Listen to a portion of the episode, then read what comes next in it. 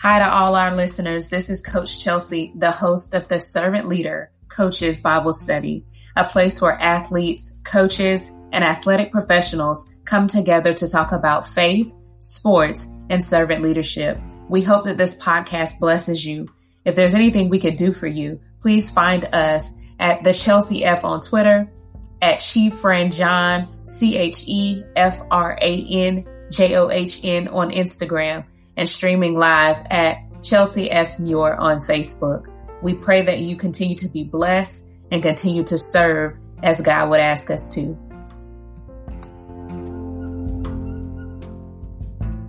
All right, I want to thank everybody for joining us again for another episode of the Servant Leader Coaches Bible Study. This has been really, really an amazing journey that we've been going on. And today I'm really excited about this call because we have Coach Korey Harris with us. And I want to give him a quick shout out because what you all don't understand is he is actually one of our first coaches who is actually coaching internationally. He is in Beijing, China right now, the coach of the Beijing Royal Fighters CBA Club. I'm so glad to have him here because one of the biggest questions I get all the time from coaches is why did you call me? What made you reach out to me? And the very thing that I said to him was that my biggest mission, God's goal for me and using me as his vessel is normalizing coaches of faith who aren't afraid to say, I know where I am and I know who got me here. And so following Coach Korey on social media, which has been an amazing thing that we've all kind of had to go through a lot during a pandemic. One of the things that I see all the time from amazing servant leaders is they don't only talk the talk, they walk the walk. And some of the best servant leaders are very humble. And when I reached out to Coach Korey, he was like, Yep, no problem. Let's make this thing work. And so servant leaders lead when it's inconvenient. And I can't think of any more inconvenience than being a coach, being in season, and waking up, even as our day here in the US is winding down, he's actually getting started. So, Korey, thank you so much, my brother, for being here. I'm excited to have this chat with you today. And I'm going to go ahead and turn the torch to you just so you can give an introduction, just kind of talk to us a little bit about your journey. Glad to have you here, man. Thank you so much, Coach Chelsea. Um, it, it's not too early. I won't uh, pretend like, you know, as coaches, we don't have to usually get up at this time. So don't give me too much credit for it. I just rolled over sure. on this jacket. You know what I mean? I still got my nightgown on under it. but um, yeah, so wow, um, I'm, I'm glad again to, to talk to you guys. My journey is is not probably too different from anyone else's here. Um, I always knew that I wanted to stay connected to the game of basketball, even when I finished playing in college. I didn't necessarily know exactly how that would happen, um, but I knew that I felt like I had something to give back, right? So um, we all aspire to be coaches on the highest levels, just like when we hooped, we wanted to be players on the highest levels.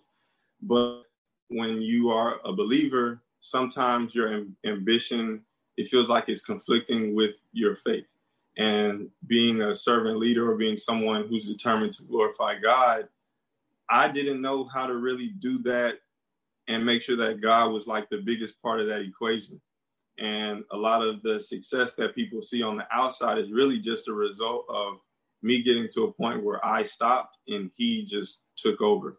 Um, it's funny, even with this job, I remember back in 2016, I made the decision that all I wanted to do was coach on the professional level. I knew that I wanted to um, kind of bypass, you know, the high school and the college ranks, and I just wanted to go straight to that because I heard John Calipari say, whatever level you start on, that's the level you usually get stuck on as a coach. You know, if you're a high school coach and um, you're thinking you want to one day go to the college ranks. Well, once you win your first state title, you know, the parents, the other coaches, the community around you, they start demanding more state championships, you know, and so you kind of get caught in that rat race. If you're a college coach, your kids fall in love with you, you fall in love with the community, you get stuck in, in that rat race there.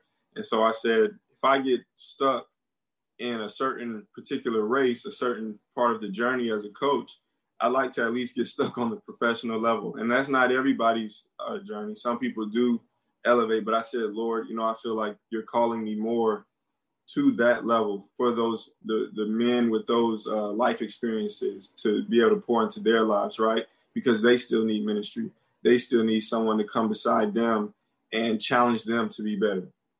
And so, anyway, I was trying to figure out well how I remain ambitious, but at the same time, not just include God, but make sure that God is leading me every step of the way.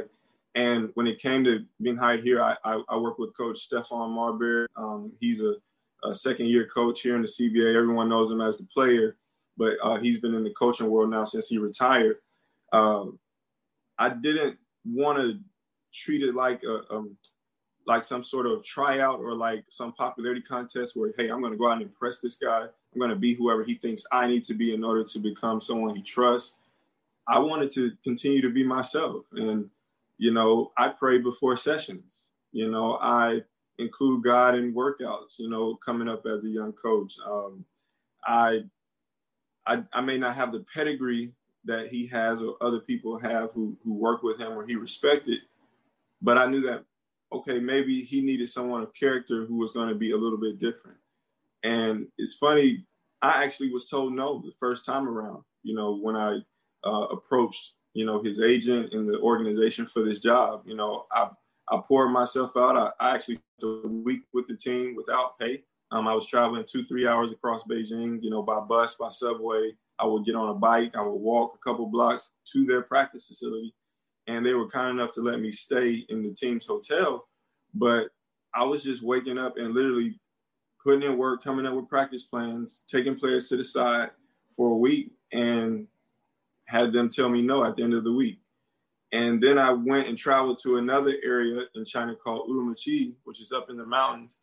And I did an entire uh, preseason mini camp with last year's defending champions, the Guangdong Tigers and I stayed with them for over a month and had a rigorous job interview there where literally I lived with uh, a group of other trainers who were all trying out for the same job. So we all bunked in the same rooms, and then every week they would send somebody home. It was like, you know, uh, American Idol or something like that. And so I had to beat out these coaches to the end of the training camp. They paid me, praise God, but um, you know, they found out that I was connected to Stephon Marbury, who they hate with a passion. So they didn't give me the job for a political reason. And um, I just came back to the States and was like, Lord, what was that? Like, I just, you know, went through this whole experience of putting you first, talking to you every day. I could hear you clearer than I've ever heard you.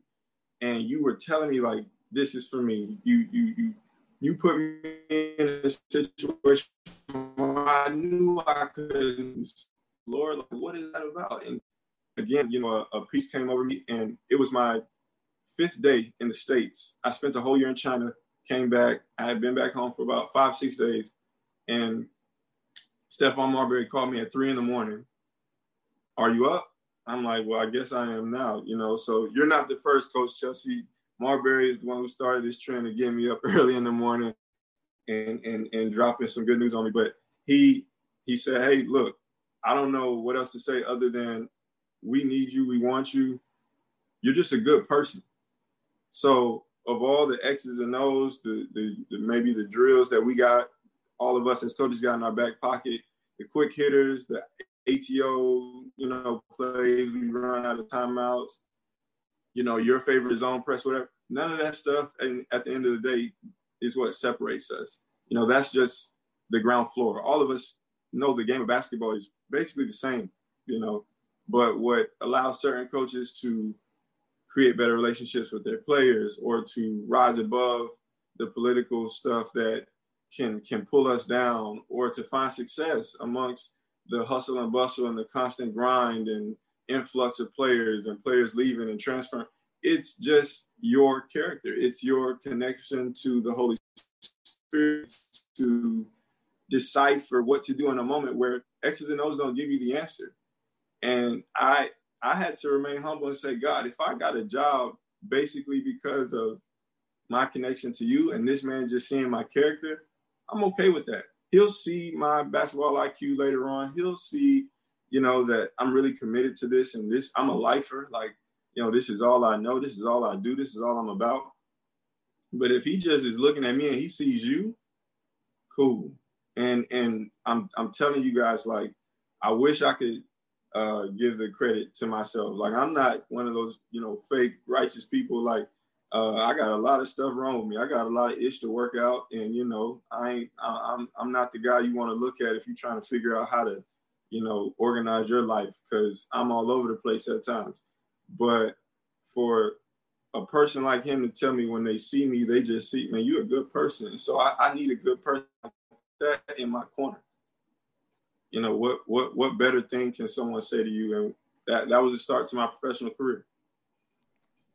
I think that's so amazing, Coach. Um, when we sit and think about that, and it made me think about also too, as I say, I watch and I pay attention, and it was something that you tweeted out, and it was so it resonated with me, and now it makes sense hearing your journey, right? Because there's so many things in your story just then that you talked about, and trying to be a part of this team, and what I saw is so many things that made people would make people quit. And you tweeted out a couple of days ago something about you know it's hard to be disappointed if we don't walk around feeling like people owe us anything. And that's what you, you were there you know i don't know many people in this day and age and it's sad but would have gone through that journey putting all that work and effort into something and finding at the end of the week hey no sorry we don't need you right and how many people hear the word no and they stop but the most beautiful thing that I heard you say in this whole message was that, you know, understanding that when they see God, when they see what I'm doing, they see God. And I think that's the biggest part because God speaks about that in his word. He tells us like this is for your glory. That's one of my favorite songs in the whole entire world, right? Uh Tasha Cobbs, she does it best, but for your glory. I know I'm doing it, but this is not for Korey Harris. This is not for Chelsea, Coach Chelsea. This is for God's glory. And if I'm doing these things, and people see the God in me because of that, that's a win right there in itself. And I think that was so amazing, Coach. In doing this platform over the past, we're about to hit 10 months, which is so crazy to me. We've seen the journey of coaches on different facets, but we haven't seen the international side of things. And a lot of times, what you'll find and what you said is that, you know, it's some things that guys, it's still the game, right? But you talked about how being in China, their way of work, they're meticulous, they're repetitious in what are the things we do. Talk to us a little bit about the other adjustments that you had to make culturally, um, you know, in the, in that change of pace. Right. So I think the the biggest detriment to and and, that, and I don't want to be disrespectful when I say this, but the biggest detriment to Americans traveling abroad, especially if it's not just for leisure, but if it's for some type of some type of work, some type of commerce, is we want to Americanize everything that we come into contact with. We want to impose our some of it is beliefs, but a lot of it is just our culture. We want to impose that on others as if their culture is just wrong, like from the jump, they're wrong. And I've always been taught against that. I was raised not to be that way, but some you you really can't uh, root out of yourself until you're made aware of it. And so um, I was blessed to to see other of the world a few times before I came to China. Um, but nothing could prepare me for this. Like you said, China is extremely meticulous. Um, it's extremely family oriented. I don't think people can fathom a country where there's over 2 billion people you would have to see it. Like to come here and see just how many people there are, it, it has to put you in a different mindset. Well, okay, they could not operate like us. It wouldn't work. They they couldn't have a democracy nationwide. Their nation is bigger than ours. Um, they are actually thousands and thousands of years older than we are as well. Like you have to think United States of America is is a child. It's a young country. It's a baby in all of the world, it's one of the newest. So even our traditions aren't real traditions in America. It, it hasn't even been around long enough for anyone to like say, well, this is how we do it. Are you sure? It's changed. Like just 50 years ago, 60 years ago, we had Jim Crow in America. So if, if you're just being honest, you know, a lot of our conception is very shallow. So when I came to China, the biggest thing I had to begin to understand is that these people have a history that goes beyond, you know, what I've read in the history books. And so they're set in stone in their ways. They have a, a real uh, heritage, like they all come from what they call the, the family of Han. You know, like one bloodline. You know, everyone here has basically been here. It, it's not a country of immigrants, and in in that way they are protected, but they are also on the flip side sheltered. That's the the negative side of the coin. So I had to get used to not being stared at because someone didn't, because someone may not understand it. And I had to realize that I'm more of an ambassador, which we know we all are in the kingdom of God. But even just as a man, a, a, a black man, I'm I'm a representative of a race for them. I'm a representative of a culture for them. And that comes with a, a, certain amount of pressure, a good pressure, if you are aware of it. If not, you play the victim, right? But if if you look at it from a standpoint of opportunity, it can make you feel like, okay, God, what do you have for me today? Because this is a day where, again, you can be glorified, you can be uh, put on display for a people group who are truly agnostic. Like, it's not that they hate God, agnostic, they just they don't understand it. They don't even conceptualize it. It is if it's not science to them, they don't even think. Faith is faith. You know what I mean? Like that's a question I get a lot from people who may just be around me all the time. And you see the light bulb turn on so quickly for them. As soon as they see it getting results in your life, they're like, oh, I want to believe in this guy. So as a coach here in China, you don't really go through the the push back and forth, the arguments that you may go through with someone who, like me, who was not agnostic growing up. I was the opposite of that. I actually didn't want to believe in God as a young man growing up. You had to prove it to me. You really had to like did, break down my percep- perceptions. Like I, I just could prove to you all day. No, you you don't know what you're talking about. And I was raised in church. So that was the biggest thing. Of course, basketball wise, yes, it's it's the same game, but I would say here they're in like a late 90s, early 2000s like style of the game. And that's only because of the limited amount of coaching. So you can always correlate the rise of something to the influx of positive teachers. And China, of course, in order to enter the country, you have to have a certain form of visa. You have to be here for a certain purpose. And even if you're here for that purpose, you're only uh, allowed to be here for a certain amount of time unless your visa is being renewed for a real reason. You have to prove the reason why you're here. You can't just come here and become a citizen. Uh, it's crazy. Stephon Marbury is the first international, you know, foreigner to ever have a green card in Beijing, in China. Like they don't just give that out, you know. So um, even to just fathom that, like one person in the history, you know, of a place to have a green card, it, it, it can blow your mind. But so there has to be more uh, teaching in, com, come into the country. Uh, more Chinese players and coaches need to go to other countries to be exposed to the game. I had to get used to, you know, two, three practices a day where that's not punishment. That's just the way they do it. It's not like, oh, you know, y'all don't want to run? We're going to come back later today at six o'clock. No, no, no, no, no, no, no. They going at 10 a.m. just because that's what they're doing. They're coming back at, you know, uh, three o'clock just because that's what they're doing. And then they're going to come back in the evening just because that's how they do it. And is that good? Yeah, in some sense, they work harder than we do. But do they work as smart as we do? You know, um, the language barrier is a real thing too. You know, my language barrier coming up as a young coach, you know, even since 2008 was I have a very thick country draw if you catch me at the right time. You know, if you get me around some some kinfolk, it, it just it comes out. And so I've done camps on the West Coast. I've done stuff up north. I've played I played ball in the Midwest. And even as a player, I struggle with sometimes teammates looking at me like, man, what you say? You know, because you know, you in the heat of the, the moment or you in battle and now it's not just you know oh we're gonna go set a pin down you know and then you're gonna come off no you you talking too fast and people are like yo you know we got a language barrier bro. You gotta slow down. Here it don't matter if you speak in slang perfect vernacular whatever. I you don't know mandarin and they don't know english.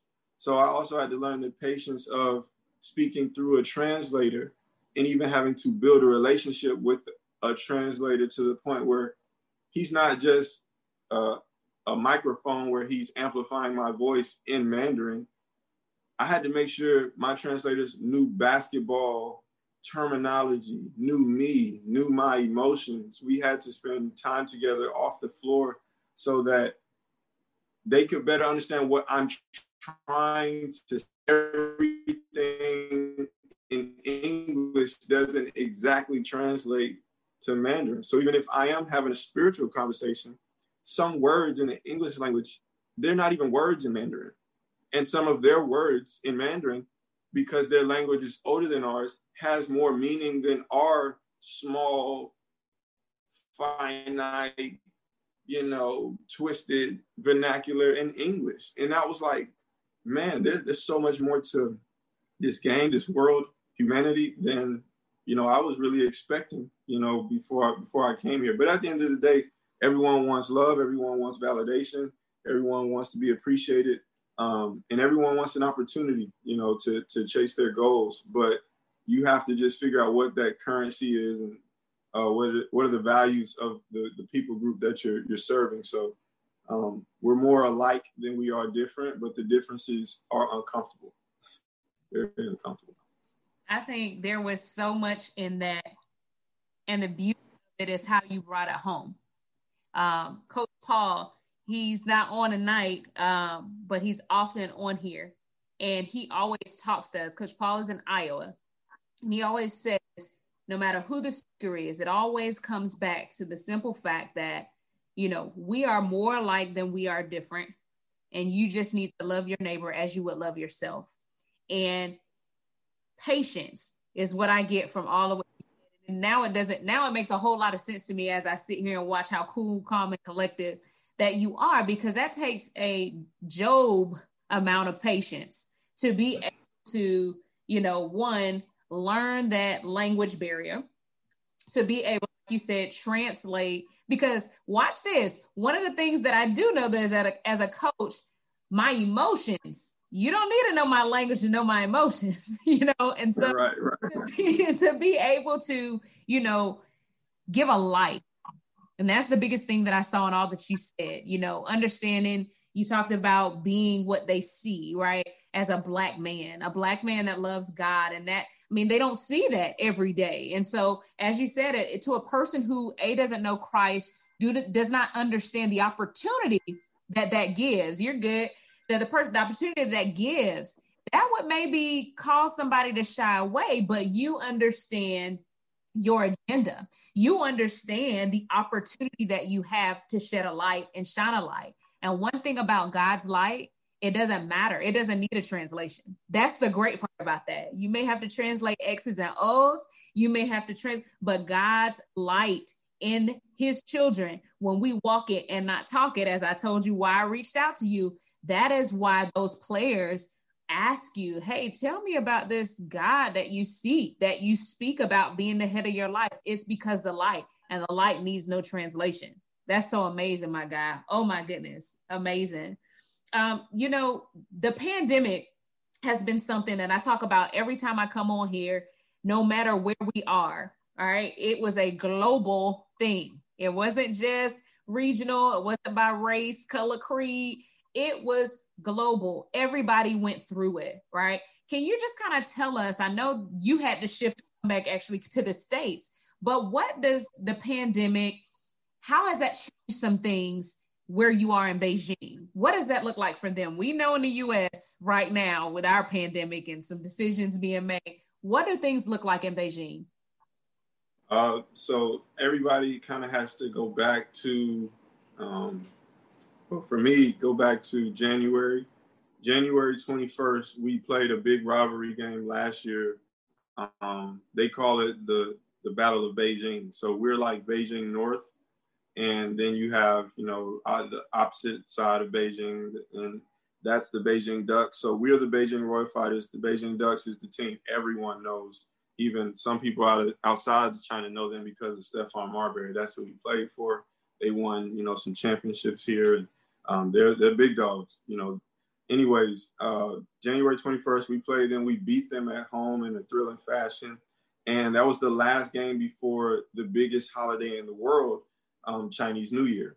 And um, when I say biggest in the world, it is the largest massive exodus of people worldwide because again there's over 2 billion people here chinese new year is a time where they're not just celebrating the turning over their, of their calendar is the time where they're celebrating coming home so throughout the year in this culture your job is supposed to be to work bring honor to your family to earn a living uh, do different things that they just see as respectful ways of living your life as a human being. Once the, the calendar flips over, your job is to go home. You present maybe some sort of, uh, of I'll, I'll, say prosperity, right? You come home with, with gifts. You come home with maybe money. You come home with a new child. If, if, a, if you know you had a son or a daughter that year, that way your elders, your grandparents, your great grandparents, whoever's still around, elders in your family can now see the the the growth, right? It's not where you're just throwing things at their feet, but it's so that the family can come back together. And then when they go back out like this, everyone is supposed to be recharged, renewed. So they do nothing for a month. They just eat, get fat, be merry, you know, and and that's that. So it's like Thanksgiving on steroids, Christmas on steroids, anything that you can think about, add that plus 10. Well, 21st, it's an opportunity for us as foreigners to go home. Um, we have a different coaching staff. Marbury is the head coach. He's American. Coach Jay Humphries is our head assistant. He played in the NBA with Michael Jordan. He's American. Um, coach Ryan uh, he's our strength coach. He's American. I'm American. We're the only staff in the entire league, maybe even this side of the world, this hemisphere, that has this many Americans on an international coaching staff right? We have two Chinese assistants, but they're the minority in this situation. Well, all of us are planning what we're going to do at this time because this is our break. And none of us knew that at the same time in Wuhan, there was already something going on that was greatly affecting the people group there. It wasn't national news yet, even here. So I left on the 22nd to go back to the States wasn't trying to make like a big deal out of it. I just wanted to kind of get in, get home, see my loved ones, get back as, as quick as I could before I got fined, basically. And we get a message maybe the second day that I'm home, and I see that uh, they're giving us an extra week. There's something going on. There's been an outbreak in a neighboring city. We didn't. I didn't even know what Wuhan was, and you know, take your time take extra time. I said, oh man, like, you know, I already booked a ticket. I had a round trip flight. Now you can cancel. But, you know, before I got this job, I ain't gonna flex. Y'all, I was balling on a budget, you know, for the past 12 years. I I had been just training players and, you know, doing the school thing. And so every gig I got, it was paying for gas money, a plane ticket, food for that day, you know, clothes. And I hadn't been coaching in the CBA long enough to stack no checks. So when they talking about, you know, cancel your flight and my flight $1,500, $1,800, I said, okay, well, what is this uh, this outbreak, and do I really need to worry about it? Because I can't I can't give up, you know, that that type of money like that. Maybe they can, I can't. So anyway, I'm not gonna say that it was the money, but I got down on my knees with my girl, and we prayed. And I said, Lord, I don't know exactly what this is about. Of course, certain things started to circulate in the news, and maybe we had more of an education at that time of what was going on. But I won't say it was a lack of respect for the virus or anything like that. It was, a, again, shalom. It was the peace of God that passes all understanding. It came over me the next morning because I said, Lord, if you, if I wake up and I feel like you're telling me that I'll be fine when I go back, I'll go back. If you tell me to stay, I'll stay. And that's kind of how I live my life. I'm not the guy that's going to quote a million scriptures. I'm not going to pretend like I'm some type of theologian and, and I know the word inside and out. Everyone in this group will probably be better than me when it came to that. But I have a real relationship, like everyone else in this group, where we're not praying out of routine. We're praying out of uh, just a need to hear from him. Like we we don't function well if we don't know what his plan is for us. We it feels awkward to try to take steps, you know, left or right, not knowing if that's where he wants me to go.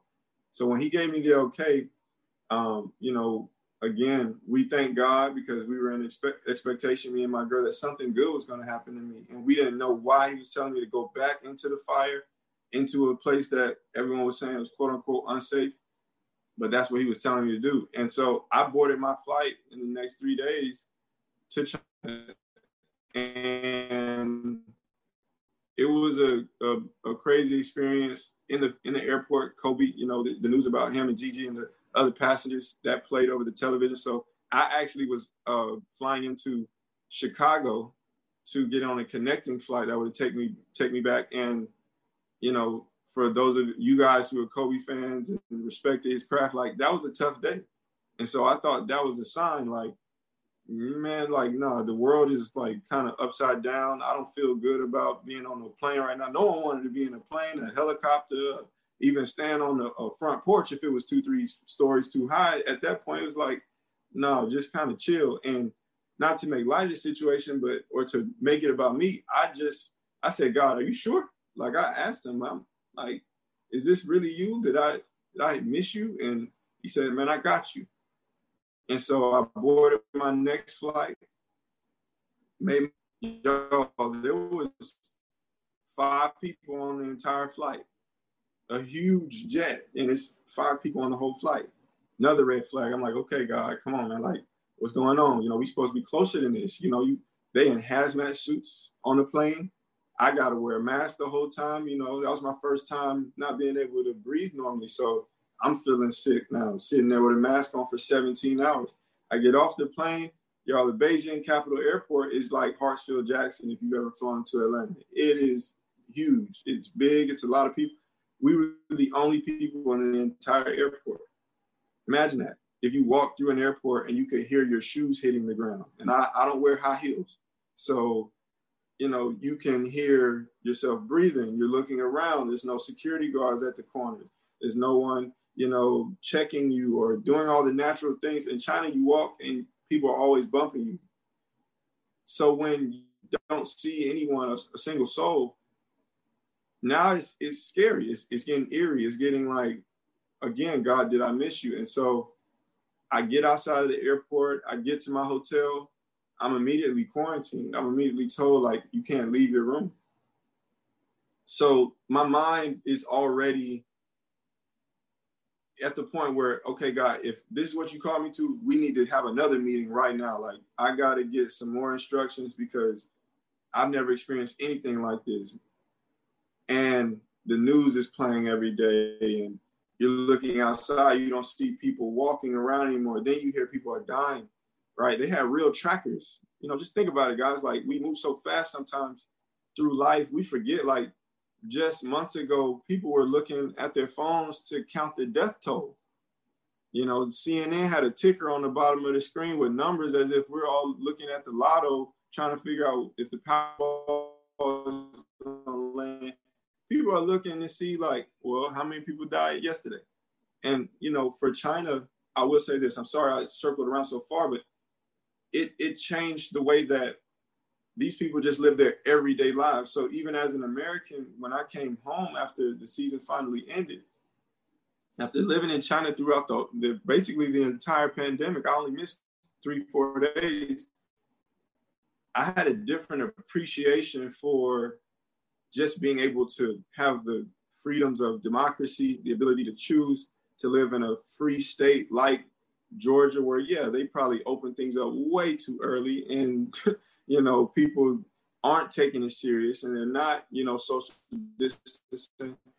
But even the fact that they have the ability just to even choose, like I, I said, we really don't know how good we have it. In China, one person was allowed to leave the home to go to the grocery store, the pandemic. That was it. One person. So if you had a family of six, one person could go to the store and be out in the grocery store. And then that person had to come back and make sure they had everything for the family for maybe a certain amount of days.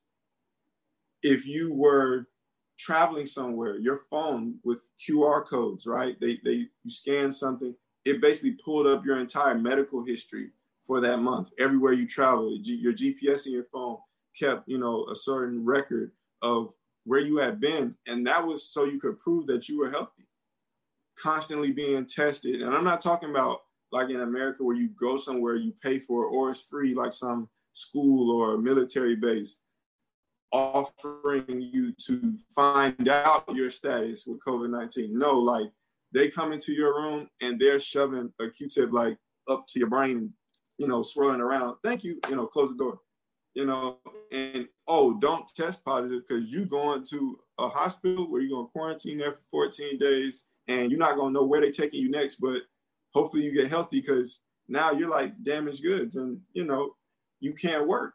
So they handled it better than any country I've seen around the world from the standpoint of when, when I say quarantine, when I say social distance, I mean you really quarantine. Like I couldn't come out of my room for weeks, you know, unless it was an emergency.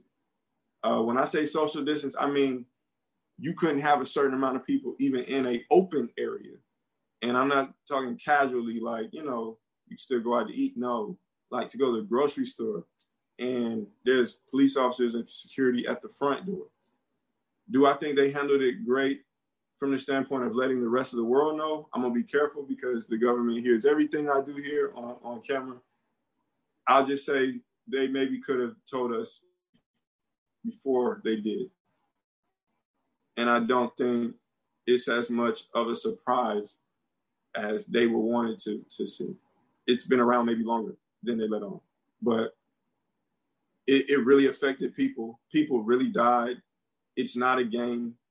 Um, I've seen people get it here and actually like not where oh do you guys know someone that has it or have you no like everyone here knows someone or uh, was connected to someone who's now not here anymore because of the virus like all of us like from my chinese friends to like family members, aunts, uncles, grandparents, young, old, players in the CBA. Like it, it, it, it was different for me being here and actually seeing it and knowing exactly like how the height of it and then going back to the state. And then I just didn't even know how to function because I was around people who thought it was a joke.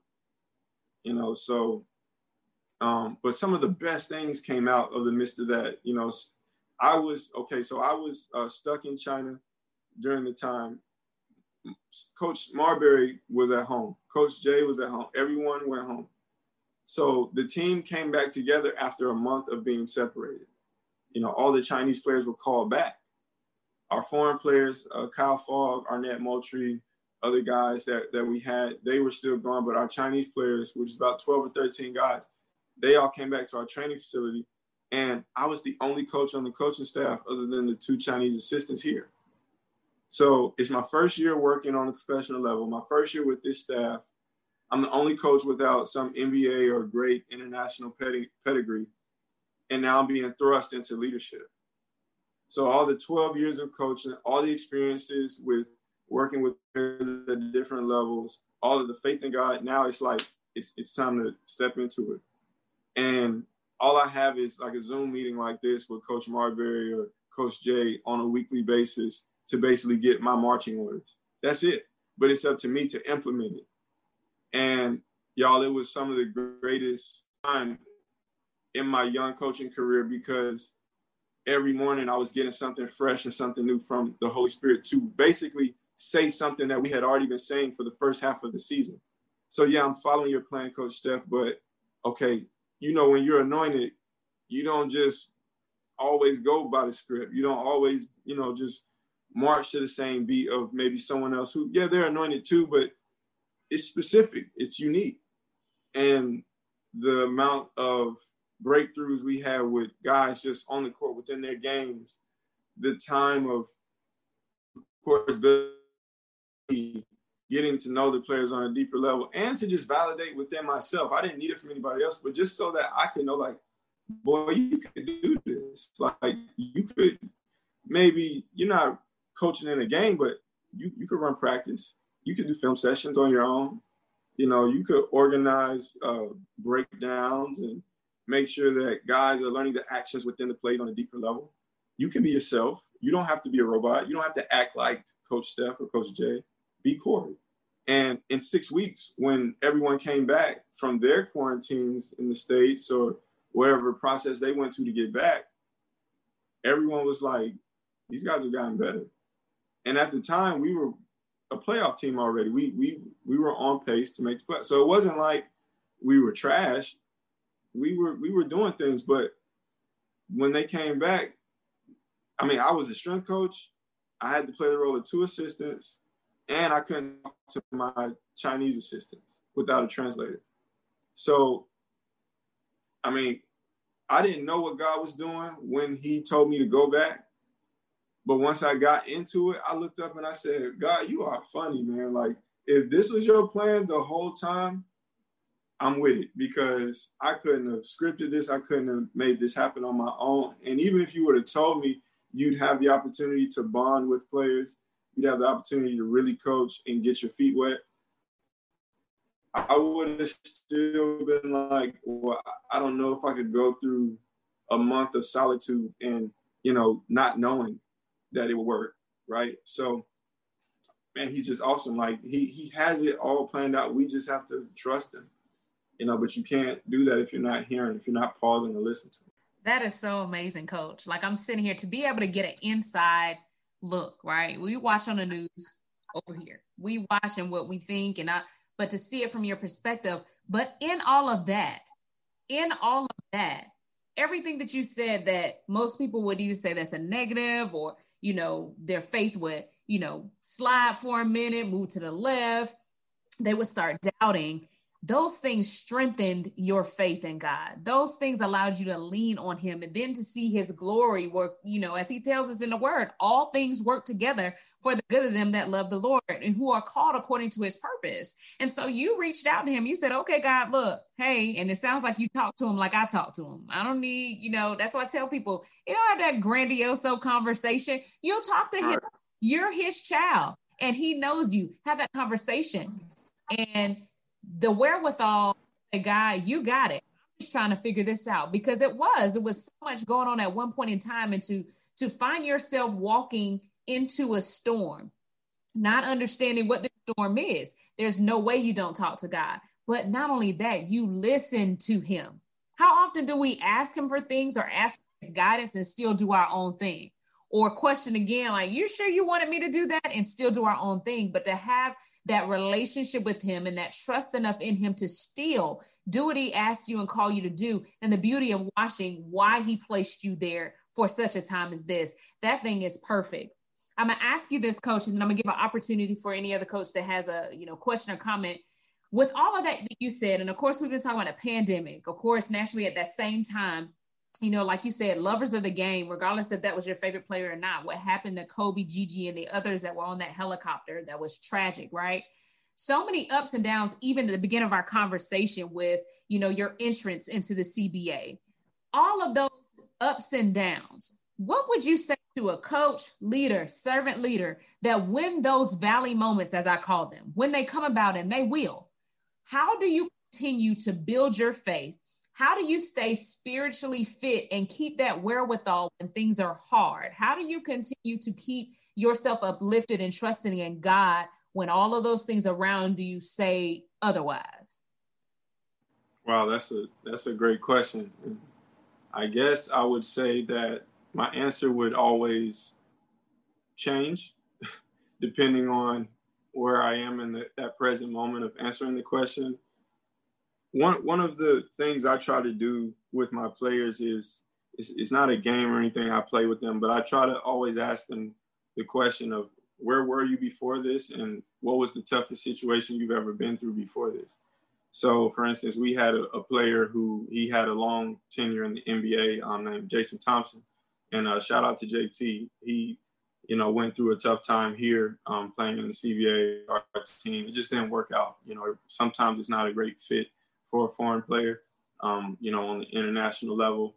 Um, and they're here a lot of times towards the end of their careers. So they have certain expectation, things they're used to, but the situations don't always line up. And with him, uh, he, he got into a, a tough stretch where he felt like he was being underutilized and he was just looking for more. I think he maybe logged out to come back on. My grandparents always said, when you get ready to speak uh, the word of God, uh, that's what ends up happening. But I'll take the time to say that, you know, the beauty while we're waiting on you uh, to come back through with the strength, I think the beauty in all of that is, and the whole purpose of the servant leader is when things seem when things seem hard, when things seem that they're at a loss, understanding that God is the strength and the head. And if you just lean on him, right? I say this all the time, you know, in the word, he tells us to cast our cares on him simply because he cares for us, right? We have our parents, we have our grandparents, we have our siblings, we have our closest friends. But I don't know many people that's going to say, Hey, Coach G, love you, dude. Give me all your cares. Hey, Coach Huff, love you, man. Give me everything that's on your plate today. Kendra, Coach Chris, Walt, man, y'all know how I feel about y'all. Todd, give me all your cares. All right, just give them to me and I'll handle it. Right? I don't know a person that's going to do that. We may want to, but the fact of the matter is, no matter what we go through in this life, and I'm telling you from what I've experienced, I'm not telling you from what I think. You know, I'm not telling you for what the word says. I went through it and it took it took spiritual maturity and what I went through to understand that if I'd never been sick, I don't know he's a healer. I know that's what they told me, but I don't know he's a healer. I know now because I've been sick and I've been healed. I don't know that he can be a burden bearer because I never had burdens. Well, I've had burdens, and I can tell you right now, he's a burden bearer. And if I didn't have trials, I didn't know that he could be a deliverer. But because I had trials, I know this. And so I see my boy Korey back, and I'm pretty sure that was well along the lines that he was going to say that at the end of the day, when I walk, like it says, yea, though I walk through the valley of the shadow of death, I will fear no evil because we already know who holds it. We already know who walks with us. All right. Korey, you there for me, man? I was trying to buy yeah, you. I'm, back. I'm back. What's up, my guy? You sound no, like you was rolling. You, hey, you told I, the story. It's, it's good. We're done hey, look, I was ready for you. And I kind of figured and knew that that was kind of aligns, but see, that was God. Like you said, the light needs no translation. I told you that. I'm telling you, you can have that one. The light needs no translation, you know? And so I knew where you were going. He said you can add it. hey, there it is. Look, I'm telling you, man. No, for real. But you know, go ahead and finish up and tell us, you know, kind of I know you are on that line, but go ahead and, and, and drop us with that uh, final encouragement that we need to hear. So yeah, so basically, we we've all been through things, and I think that we forget that life is a cycle. Um, of course, everything evolves, but nothing really changes. You know, I was I was raised and taught by a lot of people that um, you only become more of the person that you already are. Like you, you never really change.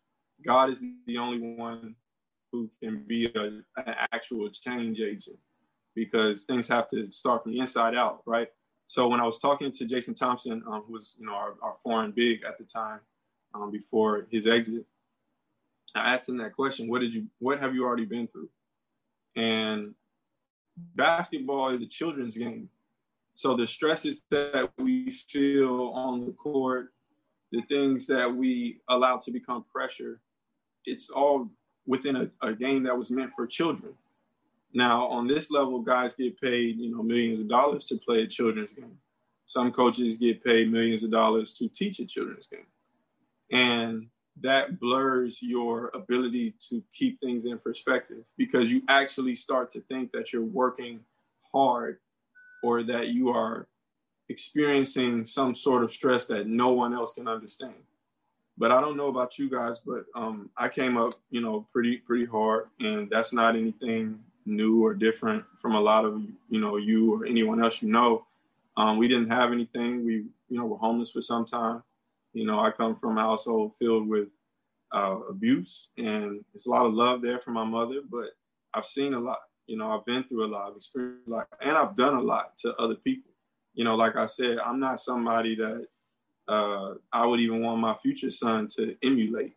You know, I can get up and I can sound good, but if you really knew me you follow me around with a camera, you know, you find out very quickly, you know, that I'm I'm human just like anybody else.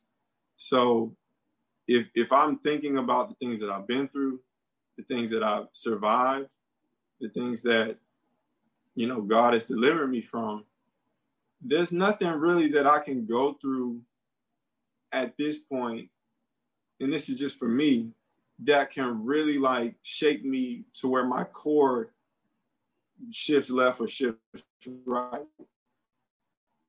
And that's different for everybody. Sometimes it's later in your life.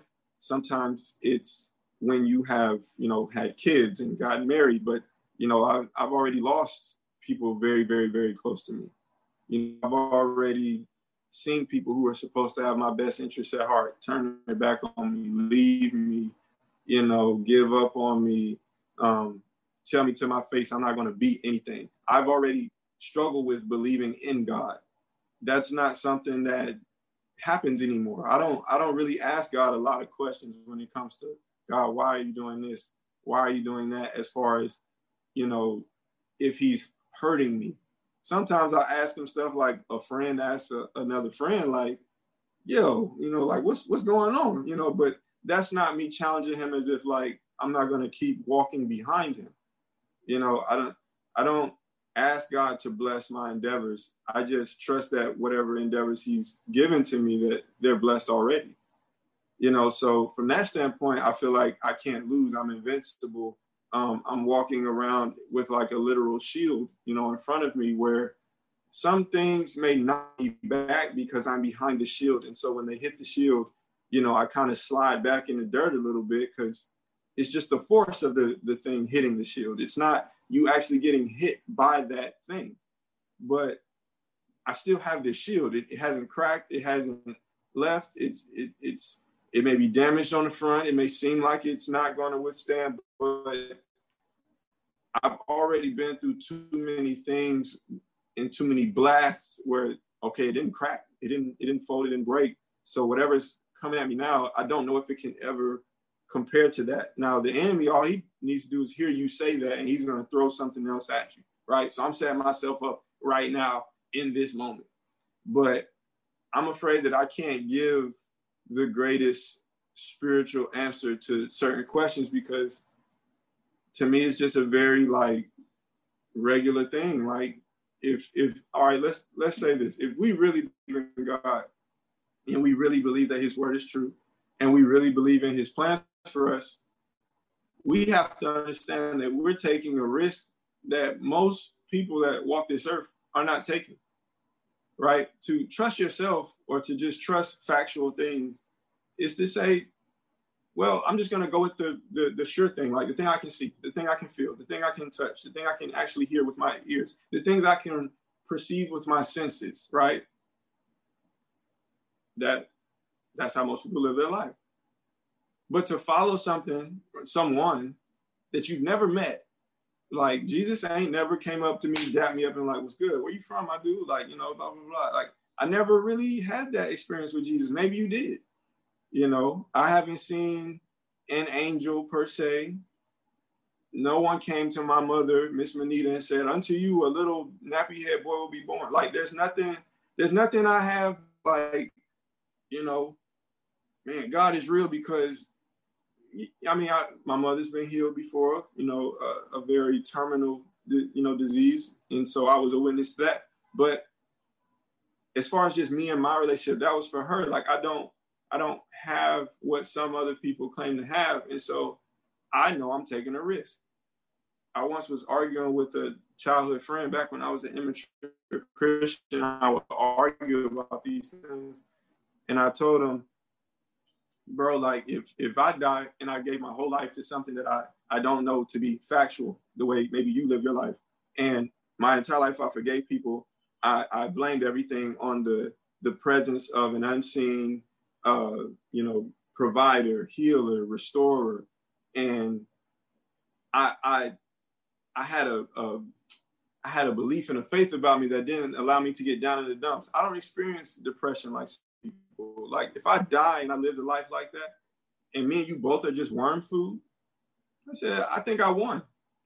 But I said, if I'm right and I actually put my faith in something that now grants me not only a great life on this earth, but eternal life in a in the presence of the most high God, and you didn't, and you end up in a place where I don't even have to describe who's winning, who's losing. You know, so when it comes down to, you know, where my faith is concerned, honestly, God gave us all a portion of faith. And so I don't regard my faith as stronger or anything different from anyone else's.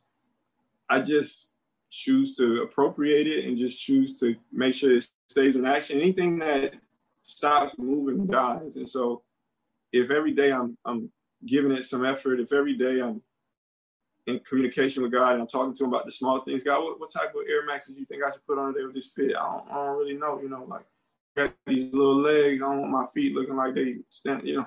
And people, you know, they want to talk to them about the big things. I just say if you talk to them about the small, y'all got a, a, a track record now where the big stuff is is not hard to believe in for that. So I had to learn, obviously, but yeah, I'm a regular, regular guy. That's that's that's how I operate.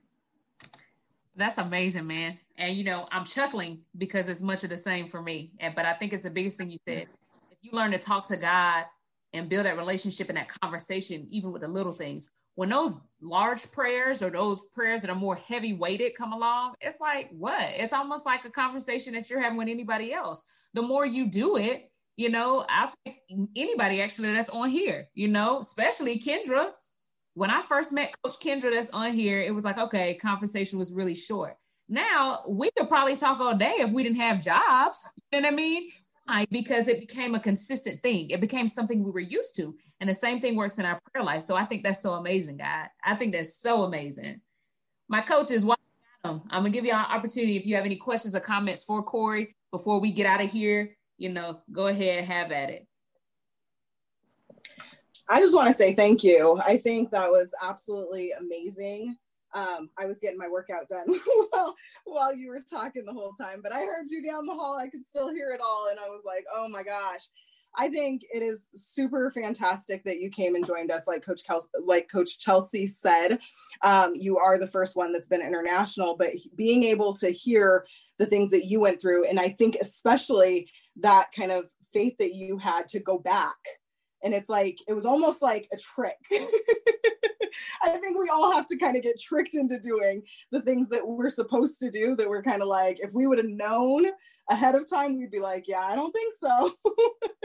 and we drag our feet and we drag our feet. So I think that's awesome to hear that. And and I think that just brings confirmation more and more to the things that I'm doing daily. I'm sure to the things that everybody else is doing daily when we're kind of like, do we want to go down that rabbit hole? Is it something that we want to or not? And and it helps us to kind of see that if we just have faith, it's all going to work out. And it really is. And I think we've heard that over and over and over again is you put God first and everything else will work out. And so that was just confirmation again and again and again. And Coach Chelsea continues to outdo herself every single time.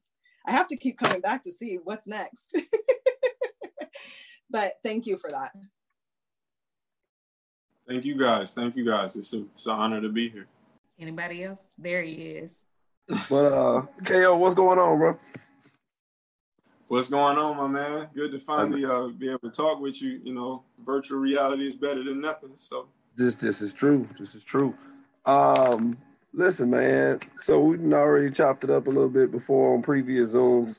I just want to say thanks as always. Transparency is huge.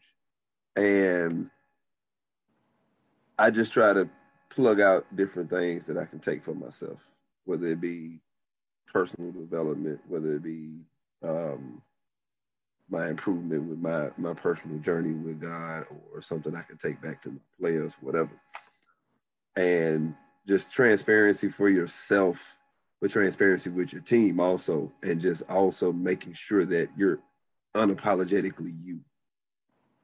I put it over in the chat over there. Um, we were kind of commenting over there, not not out of disrespect, but it's just kind of off to the side, so it's not messing up whoever's speaking. But it's like, be you, and everybody's not gonna always like it you know, it is what it is. And some people just be hating. All I'm gonna call a spade a spade. Like you said, oh, you you cool with this guy? No, I'm not gonna give you the job. I'm like, really? or you mad because I'm winning, or the players might gravitate more to you because you got that that rapport with them or whatever. So keep being you, man, and and, and the good stuff will follow. You know. Yeah, I appreciate that, and that that's a that's a hard thing to do, um, regardless of the level. Like one thing I saw was that um, you know amongst the the coaching community and people I was connected to, they thought that I was going to see myself differently because I got a job, you know, and it maybe it's in a realm that certain people want to to to be in, they're aspiring to be in, but you know, it, it, it made me realize that a lot of us don't have the, the strength.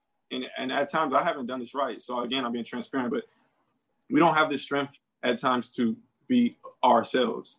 Um, because everyone has a has a price, right? So my goal is to, you know, coach in the NBA. I don't want to, you know, stay international. I'd like to return stateside. This is hopefully a, a step in that direction for me. And so again, there'll be another test of a coaching staff, a people group, an opportunity, a job presented to me where the, the thing to do might be to play a role and act like whatever I need to act like in order to get that job, to fit in, to be one of the guys, to now be someone who doesn't ruffle feathers or doesn't, you know, go against the grain. And if I, when I say it's a test, I don't mean like that just in a you know Sunday school type of thing. Let's throw around that word test. Test it like it will be hard for me. Like your test may not be a test for me. My test may not be a test for you. But if someone were to say like, man, you got the real opportunity to coach in the NBA, but we need you to cut down on you know this, or you got to kind of you know move this way, move that way, you know, or even just if I was asked to partake in something you know, extracurricular that, you know, maybe I'm not really down with. Like it's a whole nother world. It's a realm. It's a, it's, uh, you know, without being, because I can be transparent, but I can't be, you know, I ain't gonna just be snitching on, on folks, you know, on Zoom. So it's like, I got to be careful. But when, when you, when you enter certain levels, you should already have counted the cost mentally. And, you know, one of those things for me was, okay, what's going to be the cost of me coaching in certain places or working in certain arenas? Like, I'm not always going to be, you know, on the best terms with a lot of people because maybe they'll think I'm just trying to be this way, you know, or maybe because I'm humble, people will actually see me as weak.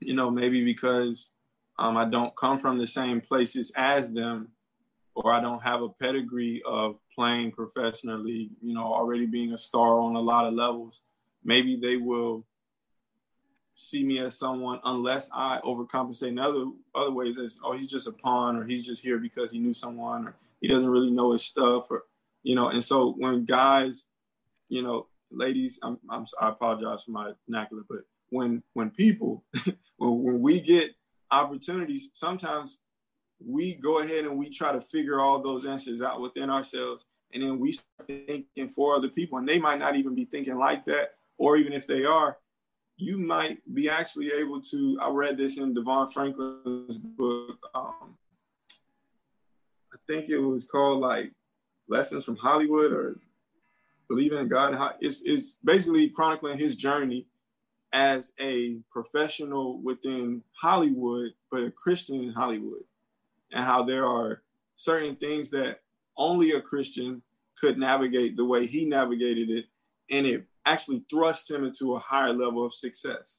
So, like, for instance, if you, let's say you pray every day and someone at your job comes across your path and you're praying, they may think, why are you praying?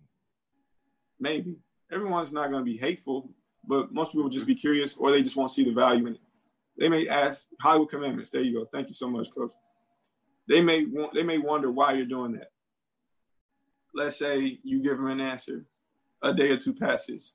They don't see you praying again. They don't see you praying for the rest of their year, for the rest of the season, or whatever. They're going to pay attention to the things you do consistently, not what you just did one time. So even though you prayed in front of them that one time, if all you're doing is something contrary, they think, well, that's your faith. That's the actual thing that you lean on. That's your knee jerk reaction. That's who you are. So by you praying and not being afraid to maybe pray publicly, it's not so much the fact that, well, they're going to want to believe in God or they're going to, no, their first knee jerk reaction is to say, here's someone who has a routine. Here's someone who is consistent. Who here's someone who has character, right? And if it's an employer or a boss, they just want to know that you can do your job. So they want to see things that qualify you as a, a good hire. So it doesn't matter if you're Muslim and you're on your knees praying and you're kissing the floor. Or, I'm sorry if I'm disrespecting them, but I don't know exactly what they're doing. But if you're if you're on your hands and knees, they it doesn't matter. It's the fact that you do it every single day. So in their mind, they're like, well, at least they have the capacity to be consistent. They have the capacity to show some type of regularity where I know where they're going to be at this time doing this thing. I can trust that. That's what builds equity. But as believers, sometimes we think that we have to do things to show that we are just believers when in fact you just living the lifestyle of a believer is supposed to also show all the other things that are just in like the worldly books and you go to seminars and you learn like the 10 ways to become a CEO. Like the Bible is supposed to give you all that. You shouldn't even have to go and pay to listen to, you know, Eric Thomas and, and those are great people. But like if it if it has to come from over there, just for you to circle back and realize it's in the word, you're probably not in your word enough. And so if you really are just living this life the way you're supposed to as a child of God, it's going to expose the other work related qualities. You know, like just even having a disposition of optimism, right? That's what faith is supposed to give you. Just if something goes wrong, we have Chinese players. So sometimes they, they screw up and I can't just communicate to them directly. But because they see my face is not all wrinkled up because he just turned it over, he threw it out of bounds, he he he fouled a guy. We were in the bonus, so now we he's giving up two free throws for the other team. When he sees it, I'm like, "Come on, what are you doing? Just relax." He's like, but that that came from optimism that's rooted in faith, like not. I really want to punch you, like I really want to throw my clipboard and you over your head, but because I'm a man of faith, there's a time for when Jesus flipped over the, the, the tables in the temple there's a timing for that. I haven't conquered cursing. Like I, I I'm gonna just be real. Like you know, I, I ain't past that yet. I, I still let it loose. It, it, it's every other word for me. So even now, I'm like, uh, you know, I'm editing myself. But the gift of the Holy Spirit and the gift of, of God is to become all things at all times. So like, there's a there's a time for whatever God needs you to be in that moment. But if you're not walking with him, when we say be yourself, what does that really even mean? Like we we don't we don't even fully know ourselves unless we know him. Because that that's always going to change based on who you're around. I just think you should be so impacted and so um, affected by who God is that once your identity is sealed in him, like it's sealed, nothing else can come into that. It can't change that then now that's you. And so then when someone else comes, if they don't reflect him, they really can't change it because it's sealed. So like even who Stephon Marbury is, I love him. He's like a big brother to me now. We've known each other for two and a half, going on three years. I worked with him for you know that time. He he can't get past certain things.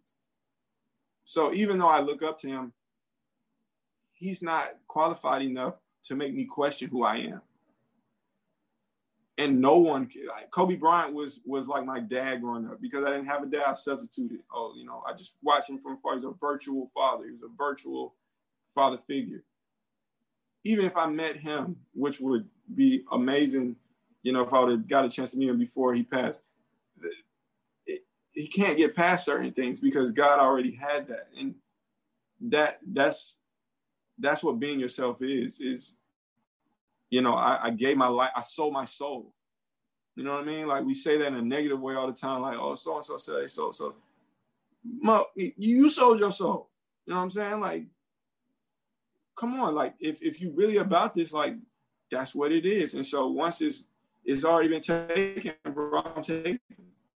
It's, it's like marriage. It's like a great relationship. It's like girlfriend. You know, she that's wifey. Like now, no one else gets that spot. So again, I'm, too long winded. I'm rabbit trailing, but you spot on, bro. Like that's a big thing. It's huge. Everything you're saying is right. I just I have like a weird perspective on on on something. I don't think it's a weird perspective. Uh, the word tells us that we're peculiar people, um, and that's the perspective you have. Uh, so everything that you've been saying, I want to tell you right now, I appreciate it. Right? Uh, we appreciate the authenticity. We appreciate the transparency. We appreciate the realness. All right. Because so often, exactly what you said, you know, people that are trying to work their way back to Christ, people who want to learn who He is, they don't need to see a facade. They need to see the pure, authentic self that we are. Because as you said before, with all of our vices, God's not through with any of us yet. And so when I can go ahead and show you that God still uses me, there's more people in this word that shows you on different accounts that God used even in their transgressions, even in the things they did that God wasn't pleased with, he still used them. So I don't think it was a weird perspective at all. I think it was right on time. And Walt says down here, he's currently reading Let the World See You. Um, it's a good read so far and closely related to the importance of being your true self. I think that's awesome, Walt. And I'm, I'm actually going to go jot that down so I can make sure I do that. And that's what this thing is about empowering one another um, on all fronts. Right. And so I appreciate that, Walt, big time. So glad to have you. Um, Korey, man, I want to thank you so much. Uh, you know, the biggest thing, like Kendra and you both saying, it this can't go and this can't be without servant leaders who are okay with literally just allowing God to use them. And you're not only allowing God to use you, you're doing it worldwide, and we appreciate that.